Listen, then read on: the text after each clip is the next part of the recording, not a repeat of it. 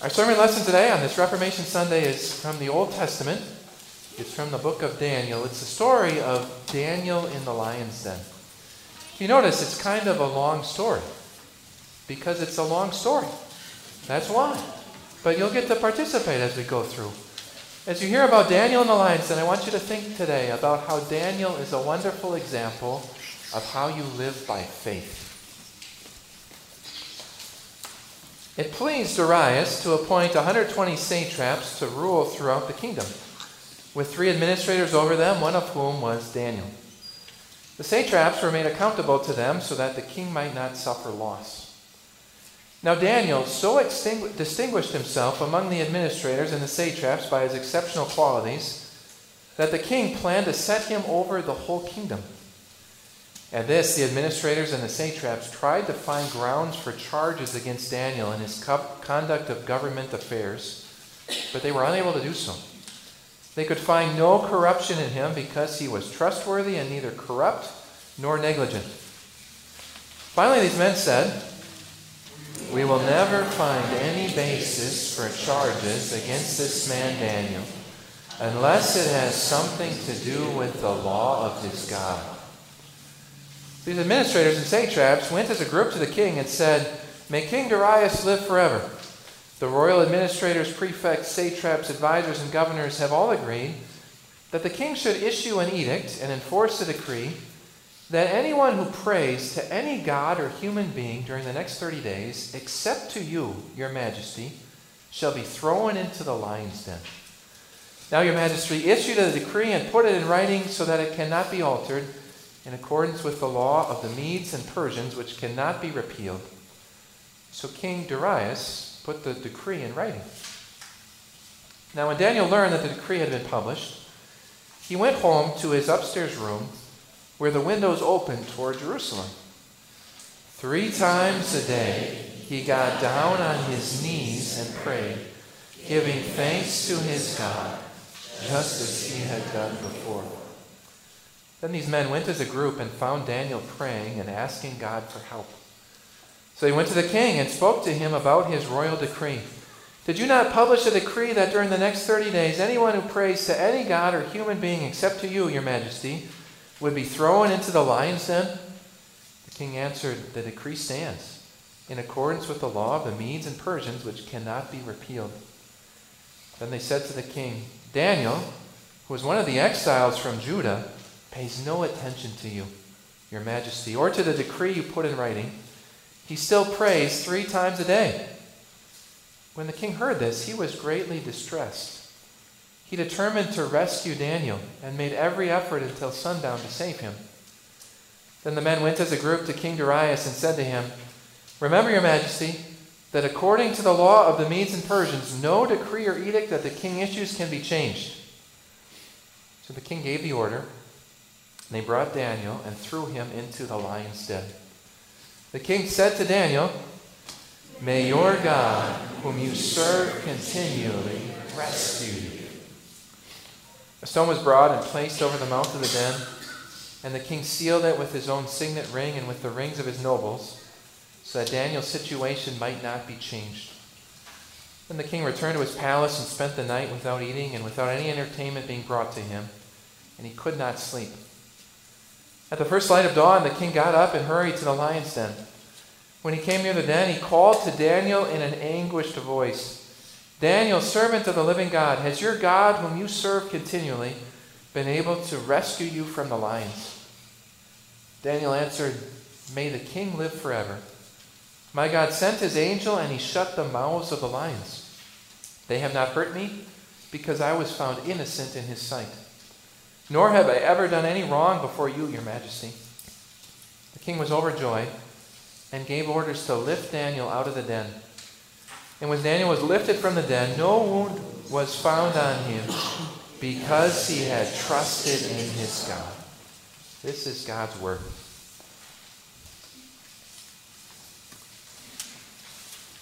Dear friends in Jesus,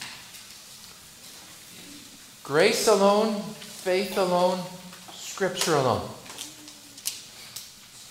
I hope if you've been coming to the Lutheran Church for a while, you, have learned to, to hear those three phrases Grace alone, faith alone, Scripture alone.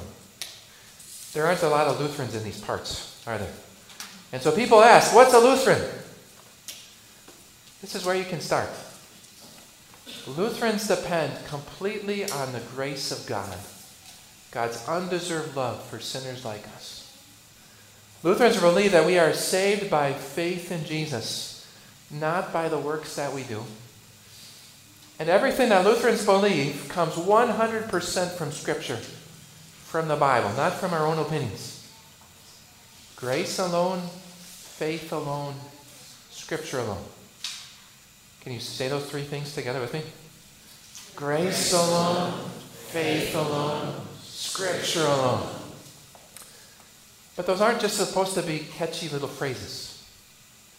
They're supposed to be the, the foundation of our lives. Because you know what the other option is? If your life isn't based on grace alone, faith alone, scripture alone, the, the other option is you. Your works. In life, your life either depends on faith or you. It's by faith or it's by you. And now, by you might sound pretty good when you first think about it. But if you actually think about what that means, it's, it's not good at all. Can, can you save yourself? You and I, who can't even control one single raindrop falling from the sky. Do you think we can save ourselves from sin, death, and hell? No way. No way. Not at all. You see, if you live your life by you, it always is going to end up with doubt and guilt and fear. But it's not by you, it's by faith. Salvation depends on, on faith in Jesus Christ alone. This is a, the core message of the Bible. It's the heritage that's been passed down to us in the Lutheran Church. Grace alone, faith alone, Scripture alone. That's how we're saved. But what does that look like? How do you live life by faith alone? Today we have an example. This is an example of Daniel. Daniel lived his life by faith. He had to. Do you remember Daniel's story from the Bible? Daniel grew up in Jerusalem, but when he was just a young man in 605 BC, Jerusalem was conquered by the Babylonians and by their king, Nebuchadnezzar. To make matters worse, Daniel was taken as a captive to Babylon in exile. I think it's hard for us to imagine what that'd be like. Separated from family, separated from God's people and God's temple and God's land. In Babylon, Daniel was trained to be a, an official in the Babylonian government. Do you know how long Daniel served in the Babylonian government? Almost 66 years. For 66 years, Daniel was a wise man. He was an advisor in the Babylonian government until October 12th, 539 BC. This is one of these dates that historians can actually set with accuracy. There was a world changing event that happened on October 12th, 539 BC. On that date, the Persians conquered the city of Babylon. And now, when a, when a foreign country conquers a different area, the first thing that they have to do is set up a new government. And that's where our story of Daniel and the lions then begins today. We're told that, that King Darius was pleased to appoint 120 satraps to rule throughout his kingdom with three administrators over them, among whom one of those three administrators was Daniel. So the government changed, a new empire was in control, but Daniel kept serving in government. In fact, he was almost immediately named one of the three administrators over the, the whole empire of Babylon. But as often happens in politics, his co workers were jealous. And so the other leaders, the other administrators, and these satraps, government officials, they decided to try to find grounds to charge Daniel. But they weren't able to do so. They found that in Daniel was no corruption. He was trustworthy. He wasn't negligent or corrupt in any way. And so these jealous co-workers, they tried to dig up dirt on Daniel, and what did they find? Nothing. In fact, this is what they said. They said, We will not find any basis for charges against this man Daniel unless it has to do with the laws of his God. Isn't that one of the greatest compliments that has ever been given to someone? We cannot find anything wrong with this man except that he believes in God. Wouldn't it be great if people could say that about you and me? But of course, that didn't stop these jealous co workers of Daniel. They went to the king to propose a new law. They said, Okay, you should propose a, a, an edict, enforce a decree that anyone who prays to any god or human being during the next 30 days, except to you, your majesty, should be thrown into a lion's den. What king would ever say no to that? Can you imagine this? You being king, and, and your, your most important officials come to you and they say, Oh, king, we love you. Everybody loves you. We think you're the greatest. In fact, let's say that all people in our kingdom have to pray and worship and uh, adore you for the next 30 days. If you were king, what would you say? Sure. And so King Darius signed that into law, only praying to King Darius for the next 30 days. So the trap was set. This was a test for Daniel's faith. What would he do? I think if you listen to how we Christians talk today, it would seem like Daniel had two options. When Christians' faiths are, are tested today, it seems like there's, there's two possible responses. Option one would be brash disobedience. We see this happen all around us. So the king says you can't pray, then, then go to the most public place and say the most public prayer that you can possibly pray gather a lot of attention, show that king that he's wrong, show the king that, he, that you're right. Isn't this what we see Christians do? When your faith is tested or challenged, be brash, be loud, disobey. Or there's option number two. I think option number two is what fits me better. Option number two for Daniel would have been to just not pray. I mean, this decree was only for 30 days. The easy thing would be just, just to not pray for 30 days. That wouldn't be that hard, would it? I bet some of us have gone 30 days without going to church. You ever done that? I bet some of us have gone 30 days without reading God's Word. I have. Right? No big deal. It's not that important, right? We'll have to talk about that in a little bit. Right? These, these would be the options. Right? Brash disobedience. Garner attention for yourself. Show the right way. Or just put God aside for a while. So, which did Daniel do? Daniel's faith was tested by this awful decree. Which did he do? Brash disobedience? Put God to the side? Neither. He didn't either. We're told that when Daniel heard about this proclamation, he, he went to his house, to his upstairs room with windows that faced Jerusalem. Three times a day, he got down on his knees and prayed, giving thanks to God, just as he had done before. Daniel didn't make a big show. Faith doesn't make a big show. Faith in Jesus is never about getting attention for ourselves. Whenever we Christians do something big to try to get attention for us, we're not living by faith. But Daniel couldn't stop praying. Daniel could not go 30 days without God. In fact, Daniel could not go one day without God. In fact, during the day, Daniel could not go six hours without God. So, three times a day, he got down on his knees and prayed, giving thanks to God just as he had done before. I hear this story. It, to me, it's so, it's so convicting. This is what a life of faith looks like. Daniel didn't make any like snarky face, Facebook post. Right? Can you believe that? He didn't say, Did you hear about this stupid law? Our king's an idiot. Daniel never said that. He never ever would have said that. He respected and he served his king. But there was no way that Daniel was going to stop praying. His enemies knew that.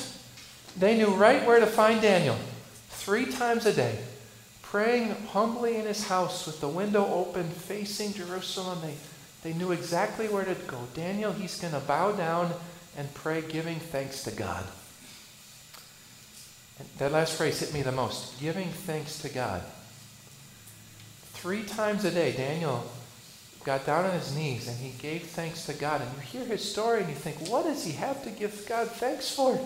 He's in exile in a foreign country. The king just passed a terrible law. He's about to be thrown into the lion's den. And what did Daniel do every day? Three times? Gave thanks to God. And you say, Daniel, for what? And I, I bet I know what Daniel would have said. He would have said, for everything.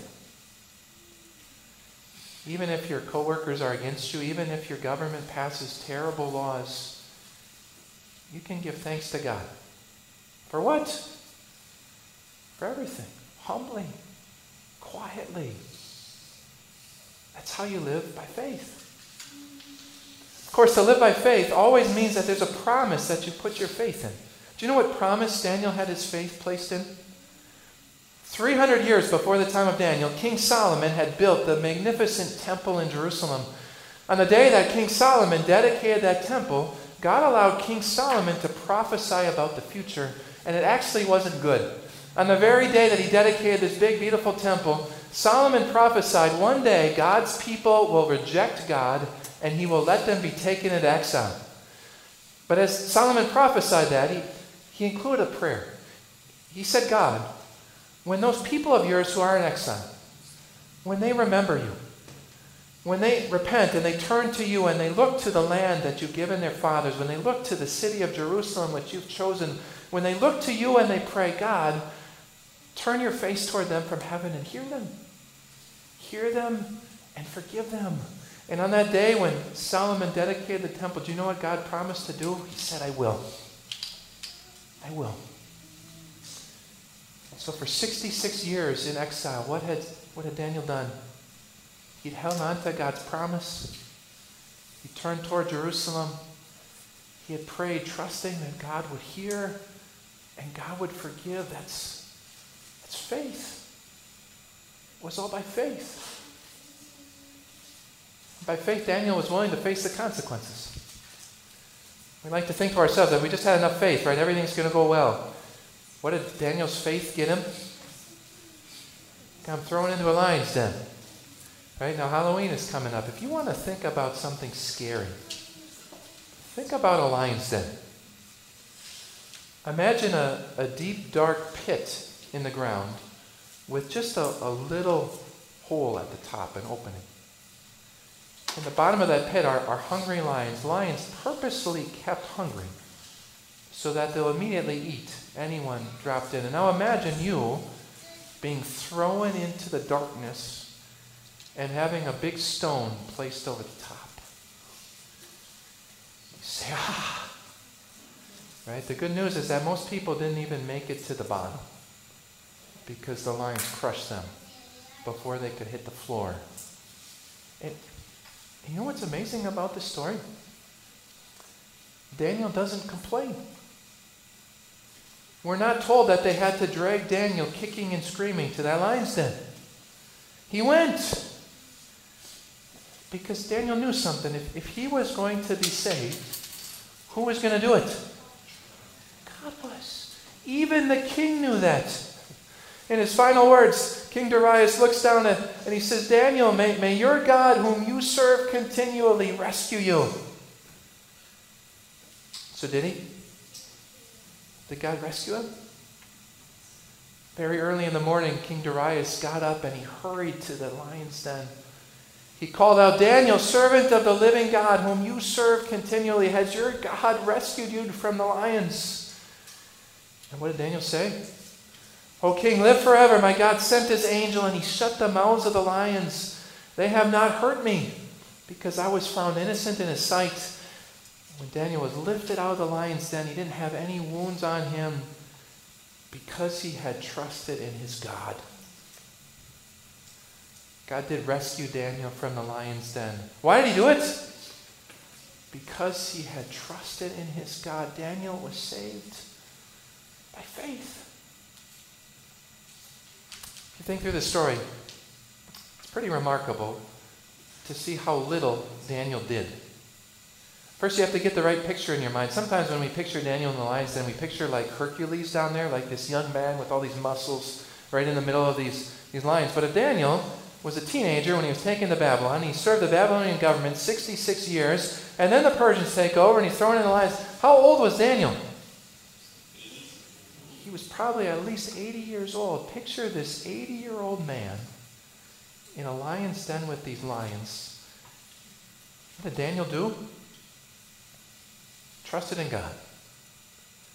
Because who saved him? God did. I think we're tempted to say, well, why doesn't God do that for us? Why doesn't God just miraculously save us? We have faith in God. Why is there still cancer? Why are there still car accidents? Why are there still broken relationships? Why doesn't God rescue us like He rescued Daniel? You know what the Bible says? It's because God's done even more for you. God hasn't rescued you from a lion's den. God has done even more for you. I'm going to tell you Daniel's story again quickly. And as I tell it, I, I want you to, to think of who comes to your mind. All right? So there was a man who always did the right thing. He was righteous in everything that he did. But the leaders of his day, they, were jealous of him. And so they accused him of all sorts of false things that he didn't do. But everybody knew that he was good, he was righteous. The only thing they could accuse this man of was his faith in God. And so they dragged him before the governor, before the ruler, and the ruler knew that this man was innocent. He wanted to let him go. But he didn't. He couldn't. And so this innocent man was condemned to die. And they rolled the stone over the cave, and it was sealed with the signet ring of the governor. And it was over till early in the morning when people came and, and they rolled the stone away, they found that he was alive. That's Daniel's story. Does it make you think of somebody else? Jesus. Everything Daniel did, Jesus did better. Daniel was a righteous man in other people's eyes. Jesus, he was absolutely perfect. And yet, those Jewish leaders of Jesus' day, they, they leveled all of these charges against Jesus. But what was the only thing that Jesus was guilty of? He claimed to be the Son of God. But he was. They dragged him before the, the governor, Pontius Pilate, and Pilate knew he was innocent and wanted to let him go.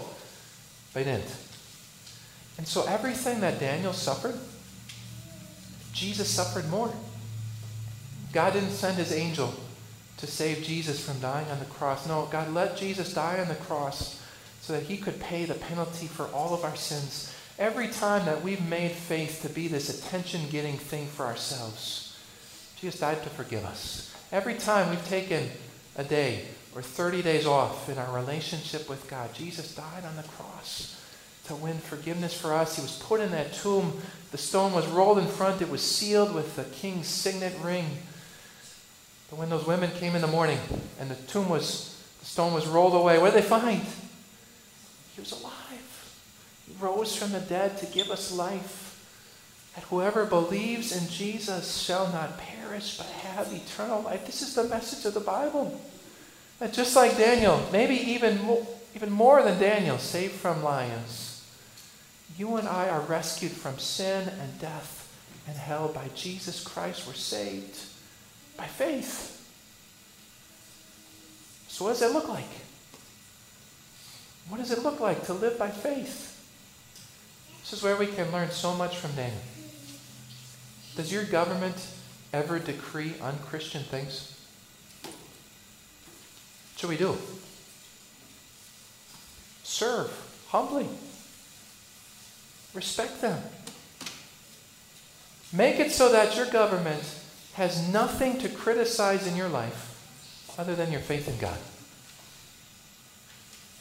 Do you ever have coworkers who work against you? Are there ever people in your life who try to bring you down? What should you do? Live by faith in such a way that the only thing that they can accuse you of is being a believer in Jesus. And all the while, turn to Jesus every day, multiple times a day. Trust in his promises. That's how we live. We live by faith. How do you survive in a, an unjust society? By faith. How do you make it past the lions? By faith. How do you deal with your enemies? By faith. I don't know about for you, but it seems like every week brings more reasons for me to be worried. Every week brings more things for us to be anxious about. What are we going to do when war actually hits us? Not just all the people over there. What about when the war actually hits us? How are we going to make it through? By faith. What are we going to do when the death comes to us? When the violence or the accident, it, it comes to us? How are we going to make it through? By faith. See that when the lions roar in your life, you have this solid foundation to stand on. Grace alone, faith alone, Scripture alone. We live by faith. Amen. Let's say a prayer. Dear Heavenly Father, long ago, your servant Daniel was called on to live by faith. He was dragged away from his home and country. He was forced to live in a foreign country his whole life, and he was asked to, to either deny you or be thrown into the lions. And by faith, he, he let himself be thrown into the lions, and you saved him. Done the same for us. Maybe not from physical lions, but you sent your son Jesus, who did even more than what Daniel did. And he died on the cross and rose again to give us eternal life. Dear Heavenly Father, help us to live our lives by faith. Just like you've allowed Lutherans for the last 500 years to hold on to these truths grace alone, faith alone, scripture alone. May we in, in, our Lutheran church faithfully confess you. May the people around us not be able to accuse us of anything other than being believers in, in the one true God. Dear Father, allow us to live our lives by faith. In Jesus' name we pray. Amen.